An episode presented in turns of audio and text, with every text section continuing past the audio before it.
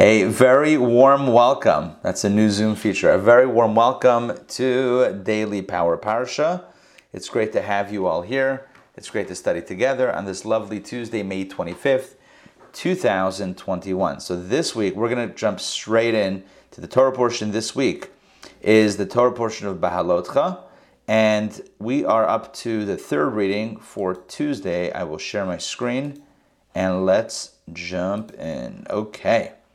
So, yesterday we read about some instructions vis a vis the Levites, getting them prepped, getting them cleansed, getting them um, waved, getting the offerings of the Levites, getting them appointed, and handed over to Aaron the Kohen and the other priests for the service. So, that's first and second reading, and I just went back to click around just for the sake of uh, kind of pulling it up there on the screen, even for just a moment. So, now we're in the third reading. And the narrative shifts away from kind of instructions to, um, to the Levites to more instructions for the general populace. All right, and I think you're going to find today's conversation, today's study, very interesting and compelling. Numbers chapter 9, verse number 1. Here we go. The Lord spoke to Moses in the Sinai desert. I mean, they've been in the Sinai desert for a while now. If you've been keeping score over there, they've been, that's, they got the Torah there and they've been pretty much located in the same vicinity. So this happened, God speaks to Moses in the Sinai desert in the second year of their exodus from the land of Egypt.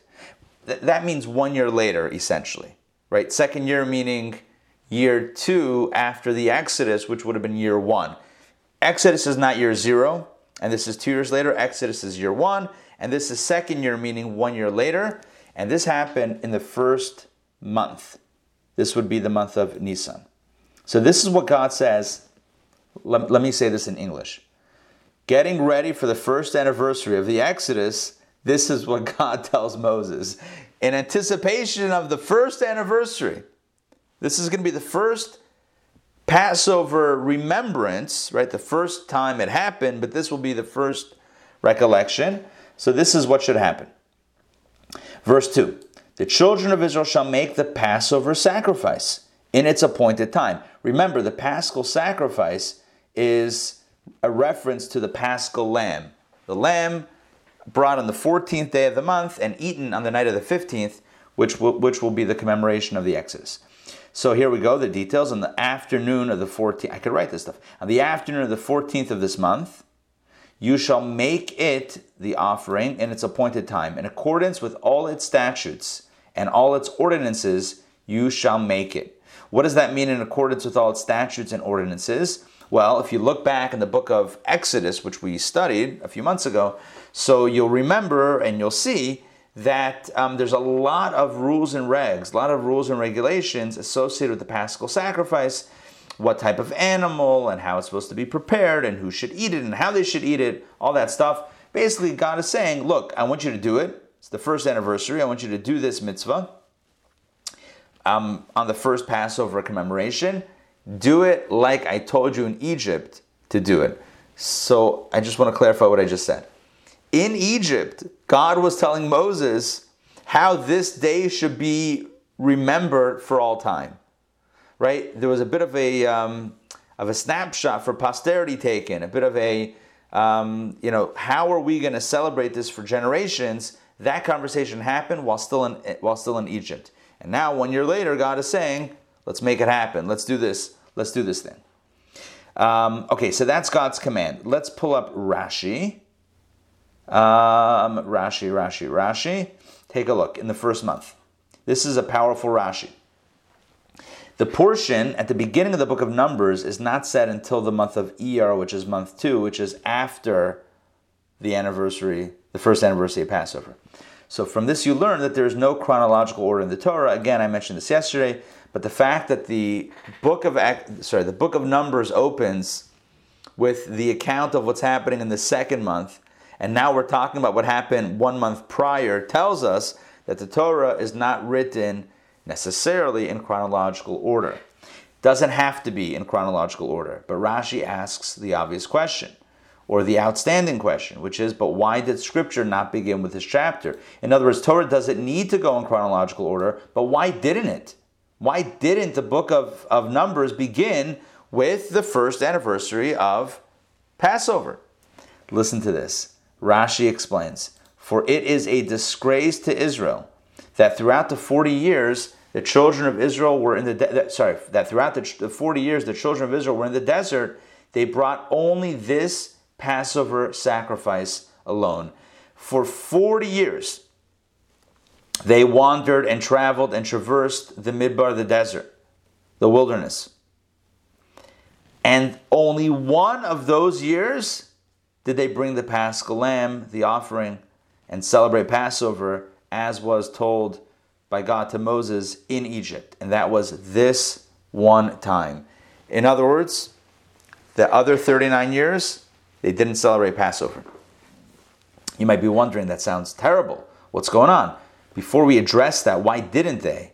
Rashi says that because this was the only time in those 40 years that they celebrated, essentially celebrated Passover, so it's kind of buried a little bit in the book of Numbers to not start off with it, because if we started off with it, then it would kind of set up the disgrace, right?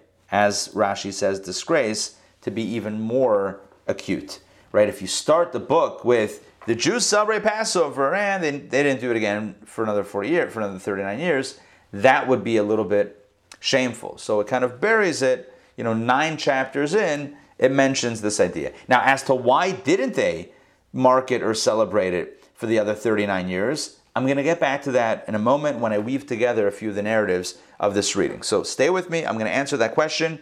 Um, we're going to get there. Does, this make sense so far? So far, so good? Yes? Okay. So God is essentially, right, without this question and answer, basically, God is telling Moses, tell the people about celebrating Passover and bringing the paschal lamb, bringing that offering. So Moses relates this to the Jewish people. Moses spoke, verse 4, to the children of Israel, instructing them to make the Passover sacrifice. And so they did. Verse 5 So they made the Passover sacrifice in the first month, on the afternoon of the 14th day of the month in the Sinai desert. According to all that the Lord had commanded Moses, so did the children of Israel do. They did everything they were asked to do, they did it perfectly.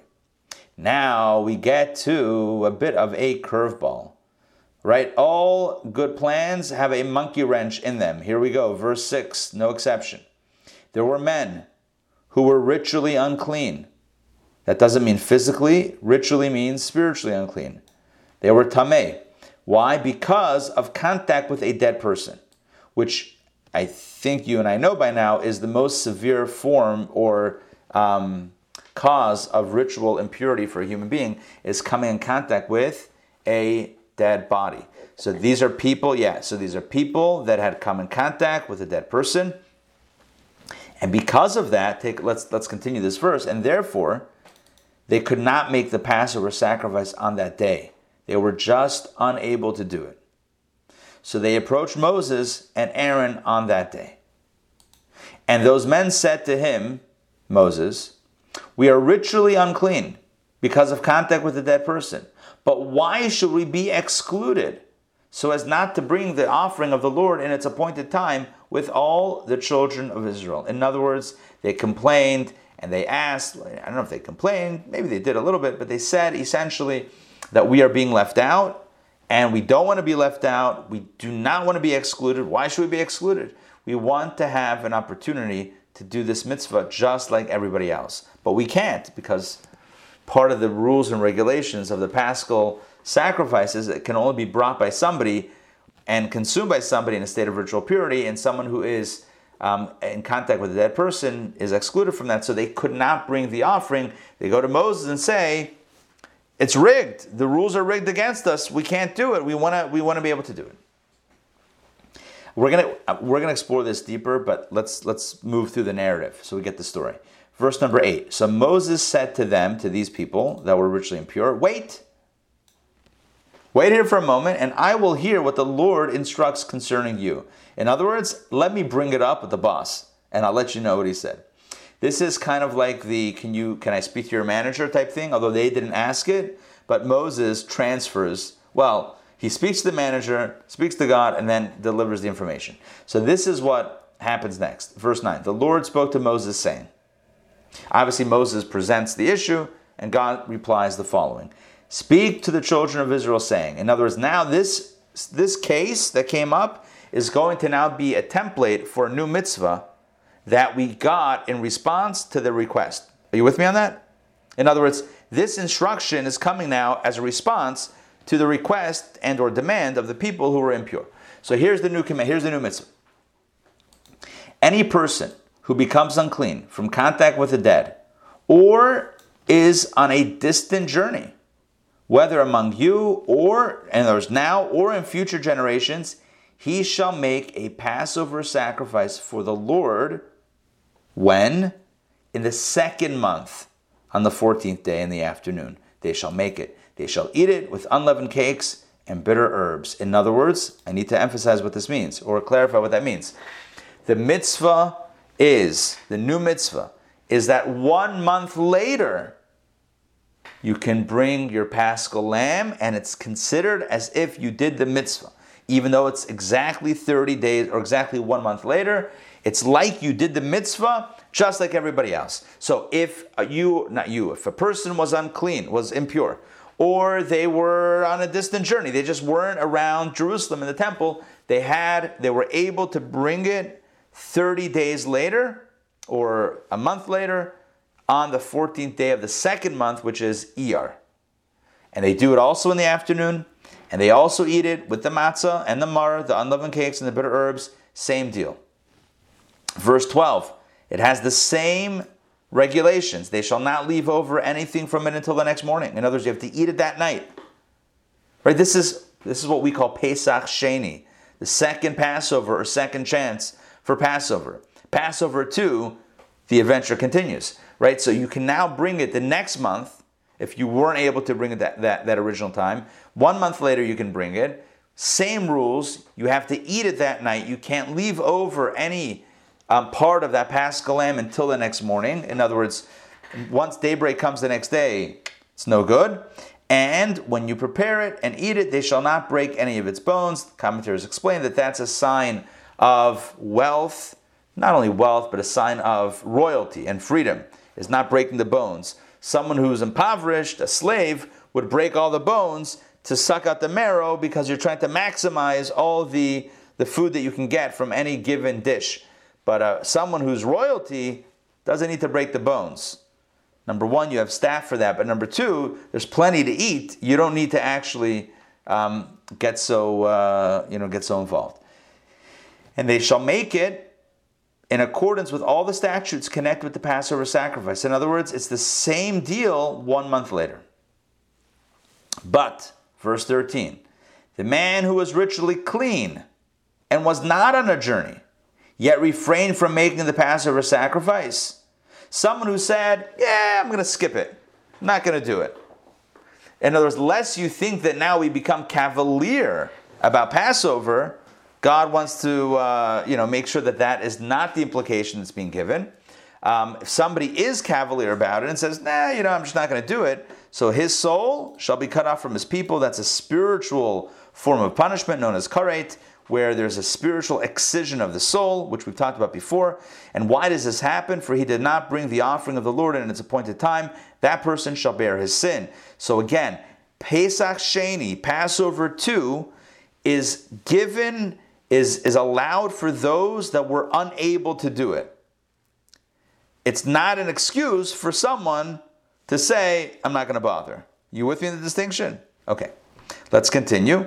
If verse 14, if a proselyte dwells with you, and he makes a Passover sacrifice to the Lord, according to the statutes of the Passover sacrifice and its ordinances, he shall make it. Same deal. One statute shall apply to you, one set of laws to the proselyte and to the native born citizen. This is a refrain. We've, ha- we've had this before, even just a few weeks ago, we had similar verses um, Torah emphasizes in many places, this is one of them, about one set of laws. This is a major theme in Torah, a major Jewish theme in, in the Jewish justice system, which differs from ancient civilizations.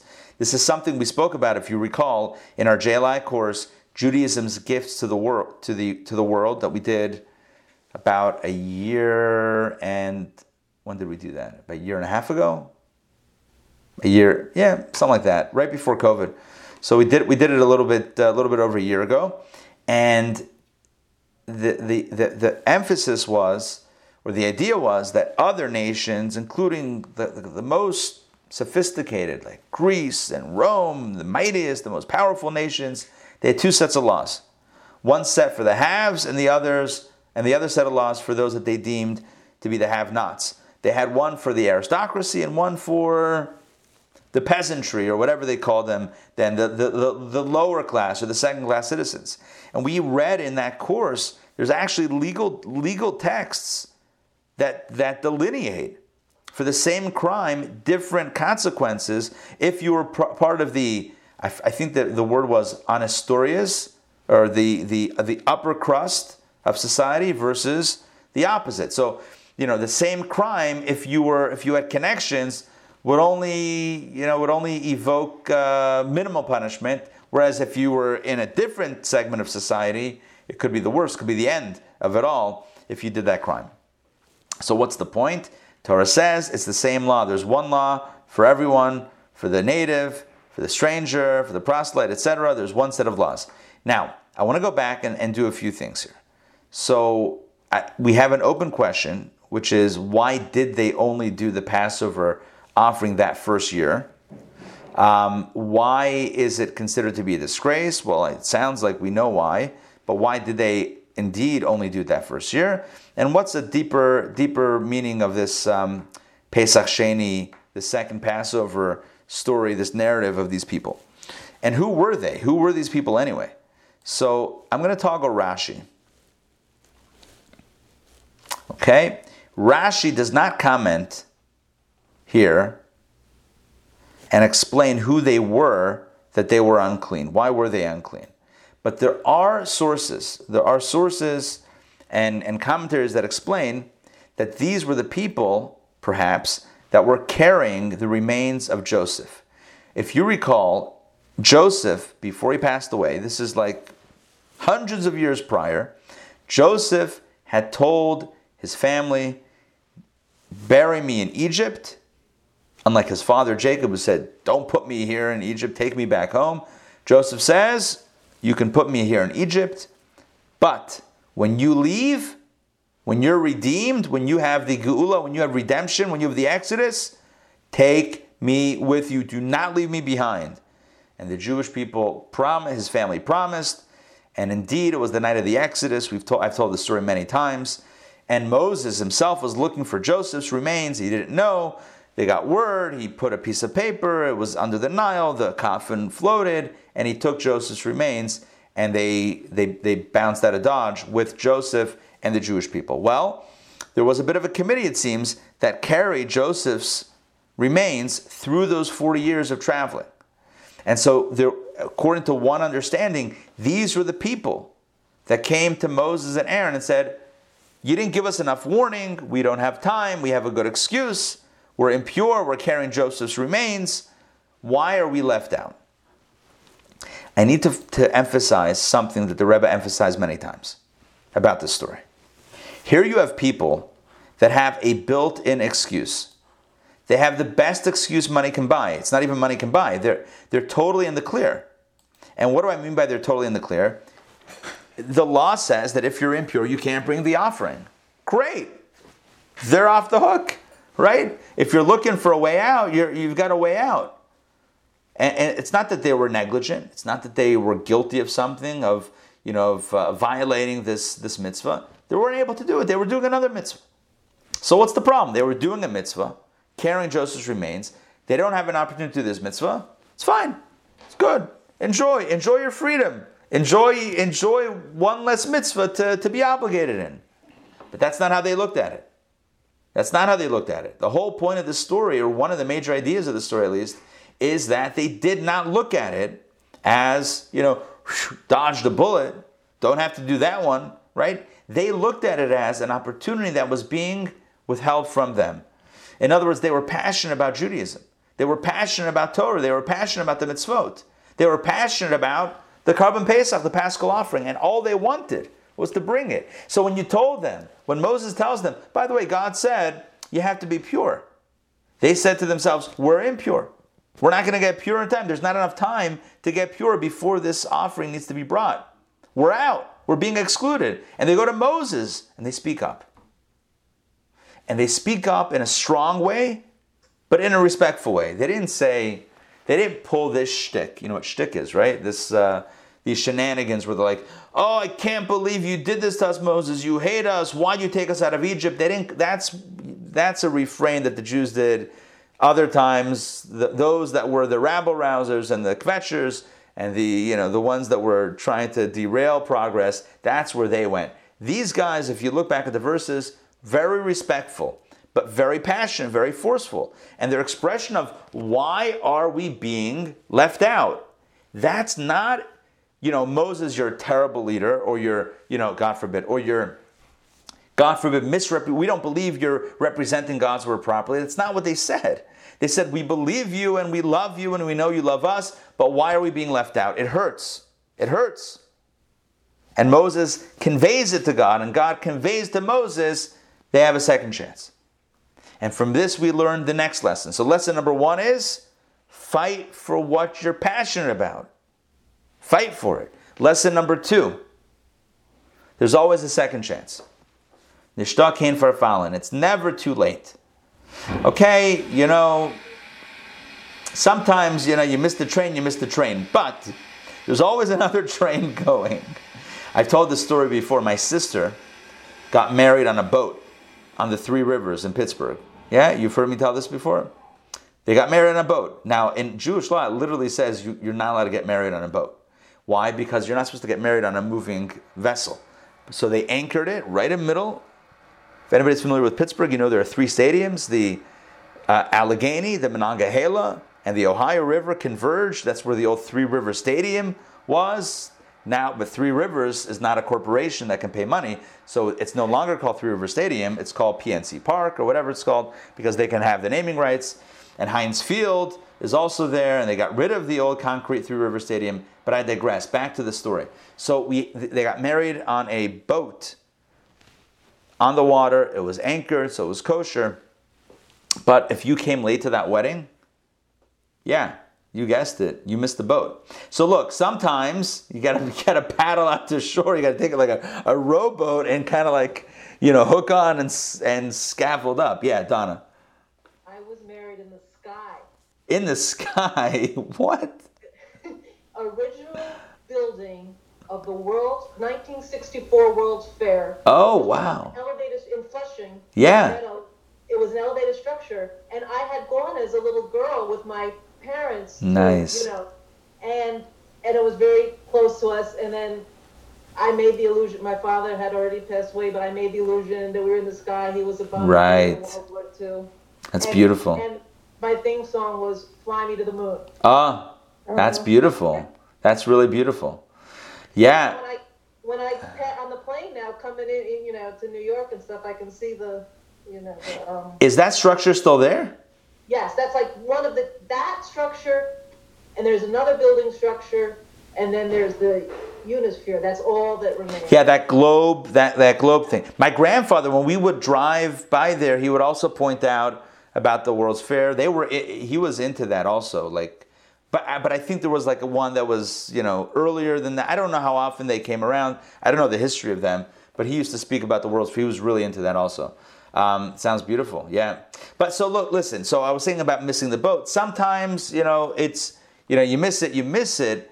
But when it comes to spiritual matters, certainly when speaking about God, the idea here is there's always a second chance. I mean, think about Yom Kippur, right? Every year we say the same confession. This, but this year I really mean it, and please God we do. But but even if we slip up again, we know we have another Yom Kippur to atone and to confess and to you know to to to, to recorrect. One way of thinking about this is about the GPS, right? One thing I love about GPS, it's very non-judgmental. Right? If you miss a turn, it doesn't say, "Well, I can't I told you turn right." What were you think? It doesn't do that. Right? It's not a person. People do that. Right? The GPS doesn't do that. It just says, "No problem." It stays cool as a cucumber and it just says, you know, re, re, recalculating route, and it just spits out the next. There's a way. There's there's a way to fix this. Just go another mile, make a left, then another left, and you're you're back. Before you know it, you're back on track. That is Pesach Sheni. Pesach Sheni is you missed it the first time around. Don't worry, it's coming back. You got another chance. You got another exit. Take it easy, right? Don't get so caught up in the drama. Sometimes we kind of rule ourselves out because we think like, well, I'm out, then I'm out. And it's really important to realize that there's always a way in. I hope that makes sense. Okay, why? Yes, Joy. It does seem to me that I know this is kind of an aside, but it seems like caring for the dead should be a mitzvah, and that people should be um, get honors for doing yes. that. That we need these people. Yes. they're caring for our dead. Yes, hundred percent. I agree with you, and that that's part of what I think hurt for them is that they were doing like what we consider to be the greatest mitzvah. It's chesed shel emes. It's called a kindness of truth because it's the only kindness that the one that you're doing kindness to can't repay. I, I don't, I don't know if I said that clearly enough. Eh, when a person helps lay to rest or respect one who's passed away, it's considered to be a pure form of kindness because there's no expectation of getting paid back. When you do somebody a favor, there's always, even if you're not doing it for that expectation, but there's always a chance that you know maybe you're going to get from that direct party. When a person has, has passed, again, spiritually, sure, but physically, you know, on the ground, you're not going to get something back from that person. So it's pure. I, so I'm just further agreeing with you, saying yes, you are correct. But on a technicality, they couldn't bring the offering because you had to be pure. And so they said, this doesn't sound right to us. Like we're doing this stuff and and we're being, you know, withheld from this big mitzvah that we want to do. Let's let's get a solution here, and indeed a solution comes. So, and by the way, in general, the message is sometimes you got to just knock knock knock on the door to get to get what you want. It because you could let me phrase it with a question, right? If God, if God had Pesach Sheni up his sleeve, then why didn't he bust it out initially and tell Moses, by the way, there's, a, there's the, the Paschal Lamb on the 14th of Nisan, and if not, you can do it the next one. And then there wouldn't be a question. There wouldn't be a complaint. Why didn't God initially, you know, offer this as a, um, as a fallback? And the answer is, one of the answers is, because God also wants human intervention. Not intervention, human uh, effort. He wants us to knock on the door, and then the door is open. He could do everything himself. He wants us to knock on the door. Now, I just want to kind of tie a, uh, a, a, loose end together here that we spoke, that, that I mentioned, just very quickly. So, and that, and that loose end is well, why did they only bring the paschal lamb that first year?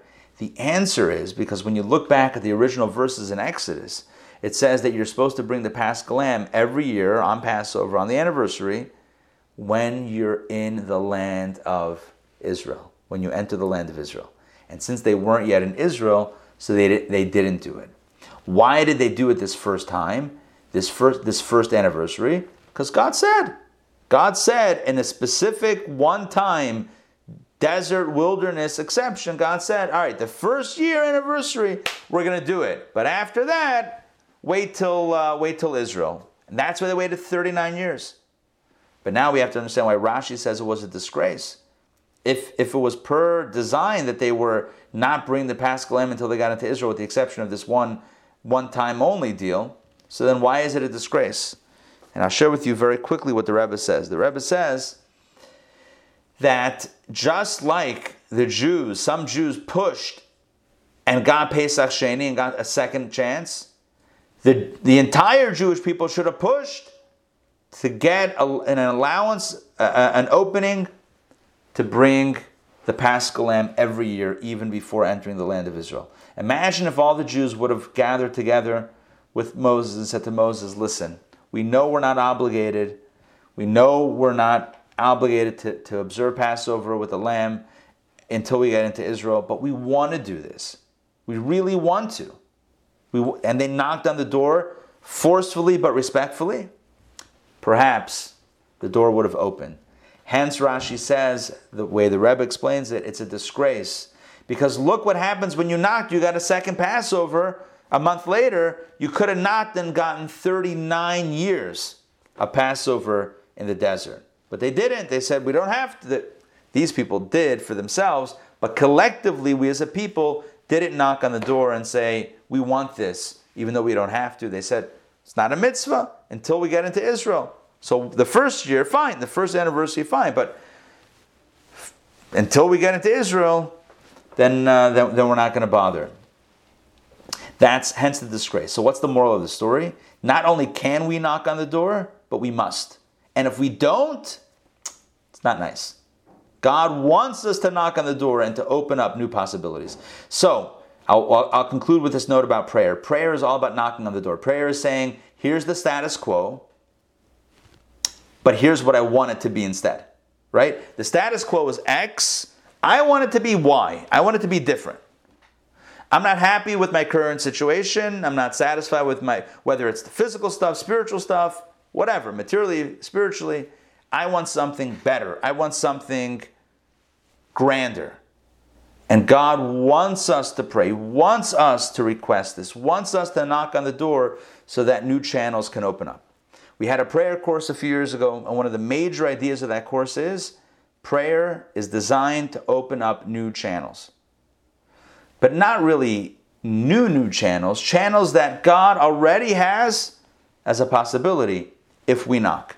So we don't have to think that who are we to knock on the door? If God wants it this way, then that's certainly God's will. That should not be our line of thinking. That's never the Jewish way of thinking. Status quo must be divine, uh, so then, then, then who am I to, to bother God? No, God wants you to access this other amazing opportunity that can only be accessed when you put in the effort and knock. That's the power of prayer and that's the power of, of requesting. Yeah, Donna. That's why I like the concept of Elijah throughout the year. Like, leave the door open for Elijah. I love that. Yeah. Yes. That's great. I love that imagery. Yeah, that's a that's a great Passover imagery connection and Elijah. Mashiach, right, which is a win-win-win all around. The idea of, you're right, opening the door be open to the possibilities, be open to new channels. If we stay closed in the status quo, well, this is it and this is the way it's going to be, then we're not going to have what we could truly have. All right, good. So that's it for the Chumash for today, and we're going to pick it. Yeah. Tomorrow. Oh, yeah. Excellent question. So here's the thing. I realized yesterday. Let me quickly double check this. Hold on. I checked yesterday.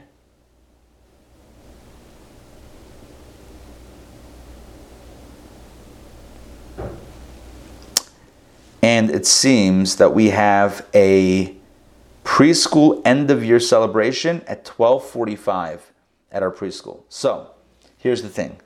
We could do a 12 to 12:30 30 minute in-person DPP. I'm open to that. But I feel like I don't know if it's enough time to really bring everybody out and, and do the thing. So I think just for, and I'm going to be super tempted to, um, you know, to stay in schmooze and whatever. And uh, and Reeves is going to definitely want me there for the celebration at 12:45. So I think just for um, for the timing, you know, for this end of year preschool celebration timing, I think we'll um, we'll do it online tomorrow. Um, okay, good. Would it be helpful to start at eleven forty-five? Um, oh, that's a good question. Could we start it earlier? I mean, it would it be helpful to you? Right, right, right. You're saying even the online one to start earlier? Possibly. I mean, let's right now. Let's keep it for twelve, and then if I want to shift it, I can. I can. Uh, um, I'll send out a message about that. But I don't mind doing it. I'm just you know keeping it a little bit more a little bit more focused. All right. If you guys have time, if if uh, if you guys are up to it, let's do a little bit of Mishnayos um, in honor of my grandfather. Let's. Um, Bye, Rabbi. See you tomorrow. Bye. We'll see you. See you, Donna. Okay, so let's pull up. Why can't I find this now?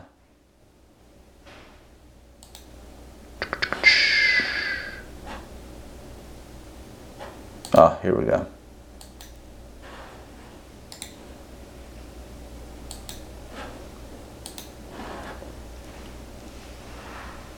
Okay, chapter 5 of Brachot. Here we go. We've been studying um, Tractate Brachot in honor of my grandfather, Tzvi Hirsch ben Chaim Yeshayahu HaKohen. Um, and this fifth chapter speaks about the general um, approach that we are to take to prayer and the type of um, meditation and, and, and, and inner, the, the, the inner state of being. So chapter 5 begins and says, hold on one second, let me get this toggled up here. Okay, it says, one may only stand and begin to pray from an approach of gravity and submission. Gravity doesn't mean the physics definition of gravity means from a place of seriousness or a place of, you know, a place of that this, this is meaningful. There's a tradition that the early generations of pious men would wait one hour in order to reach the solemn frame of mind appropriate for prayer. So they would, you know, meditate or whatever is for a full hour, and only then would they pray so that they would focus their hearts toward their Father in heaven. So the implication of this is that it's hard to go into prayer cold. It's like, all right, I was checking my email, I was writing up something, and now time to pray. Let's jump right in. Prayer is not just something you say, it's something it's really a state of being, and to get into that state, it takes a little bit. This is uh, obviously easier with the morning prayer, where you can kind of get prepared for it. The middle of the day prayer, pretty, it, it's it's going to be harder to, to, to pull this off. Standing in prayer. Let's continue. Standing in prayer is standing before God, and such, and as such, even if a king greets him in middle of the Amida, he should not respond to him. And even if a snake is wrapped on his heel, he should not interrupt his prayer. Um, yes, yes. This commentary, hey there, this commentary is um, interesting because I don't know who this is on this uh, website, but the, whoever this is writes, I don't believe that these statements are meant to be taken literally. I, am not sure who wrote this, but that's a, I think it's a hilarious line. In other words, okay, it doesn't mean literally, you know, give up your life for the Amida, but it's kind of like bringing out how important the Amida is. You know, let's using maybe some hyperbolic language. Somebody's really getting into it. Um, for me, the task of concentrating comes not when a snake is wrapped around my leg, but when one or more of my children is. That's a good line. Okay, right? So the kids are, are vying for attention, etc. Um, all right, good, fine. So some, uh, I, I, just think that's a, a very interesting language there on the side. So what's the point? The point is that prayer is meant to be a reverent experience or an experience that's done with reverence and solemnity. So it has to be done in the right framework. Okay, next here we go. The Talmud, sorry, the Mishnah continues to discuss and explore the blessings of the Amida. All right, so let's jump inside, back inside the main text. This Mishnah speaks of additions to the standard formula of the Amida prayer and the blessings in which they are incorporated. So one mentions the might of rain and recites, He, God, makes the wind blow and the rain fall. And the second blessing of the Amida prayer, the blessing of the revival of the dead. So you mention rain in the context of the blessing where we ask God uh, to revive the dead. And the request for rain we make and grant dew and rain and blessing is in the ninth blessing of the Amida prayer, the blessing of the years. Okay, and that's basically the, um, the, the blessing for, I don't know, blessing for the years. It's really a blessing for uh, livelihood, parnasa, and bounty, physical bounty. The prayer for distinction, Havdalah, between holy and profane, recite in the evening prayer following Shabbat and festivals. You do a mini Havdalah in the Amida Saturday night. So that's done in the fourth blessing of the Amida prayer, who graciously grants knowledge because knowledge is distinction, the distinction to know this from that, light from darkness, right from wrong. And so we say then the Havdalah in that fourth prayer. So basically, these are these are blessings um, that are inserted into one of the 18 slash 19 blessings that already exist. Rabbi Akiva says Havdalah is recited as an independent fourth blessing. Rabbi Eliezer says that is recited in the 17th blessing the Amida prayer. the blessing of thanksgiving. So different different opinions as to when that is done. Okay, let's continue. Concluding the laws of prayer in this tractate, the Mishnah raises several prayer related matters. Now, this Mishnah that we're about to do uh, speaks of certain innovations in the prayer formula that warrant the silencing of a communal prayer leader who attempts to introduce them in his prayers, as their content tends toward heresy. You with me on this? Basically, if somebody starts freestyling in the prayers and adding on their own prayers, bordering on heresy, the community is allowed to silence them for um, jumping into this. So, one who recites in a supplication, just as your mercy is extended to a bird's nest, as you've commanded us to send away the mother before taking her chicks or eggs, so too extend your mercy to us. So if somebody says, God, extend your mercy to us like you extend your mercy to a bird's nest by sending by giving the mitzvah to send away the mother before taking the eggs. Um, and, or who one who recites, may your name be mentioned with the good, or one who recites, we give thanks, we give thanks twice. So they silence him. The congregation should silence um, this congregational leader because they're, they're, they're saying things that are a little too, although it sounds innocent, a little too heretical.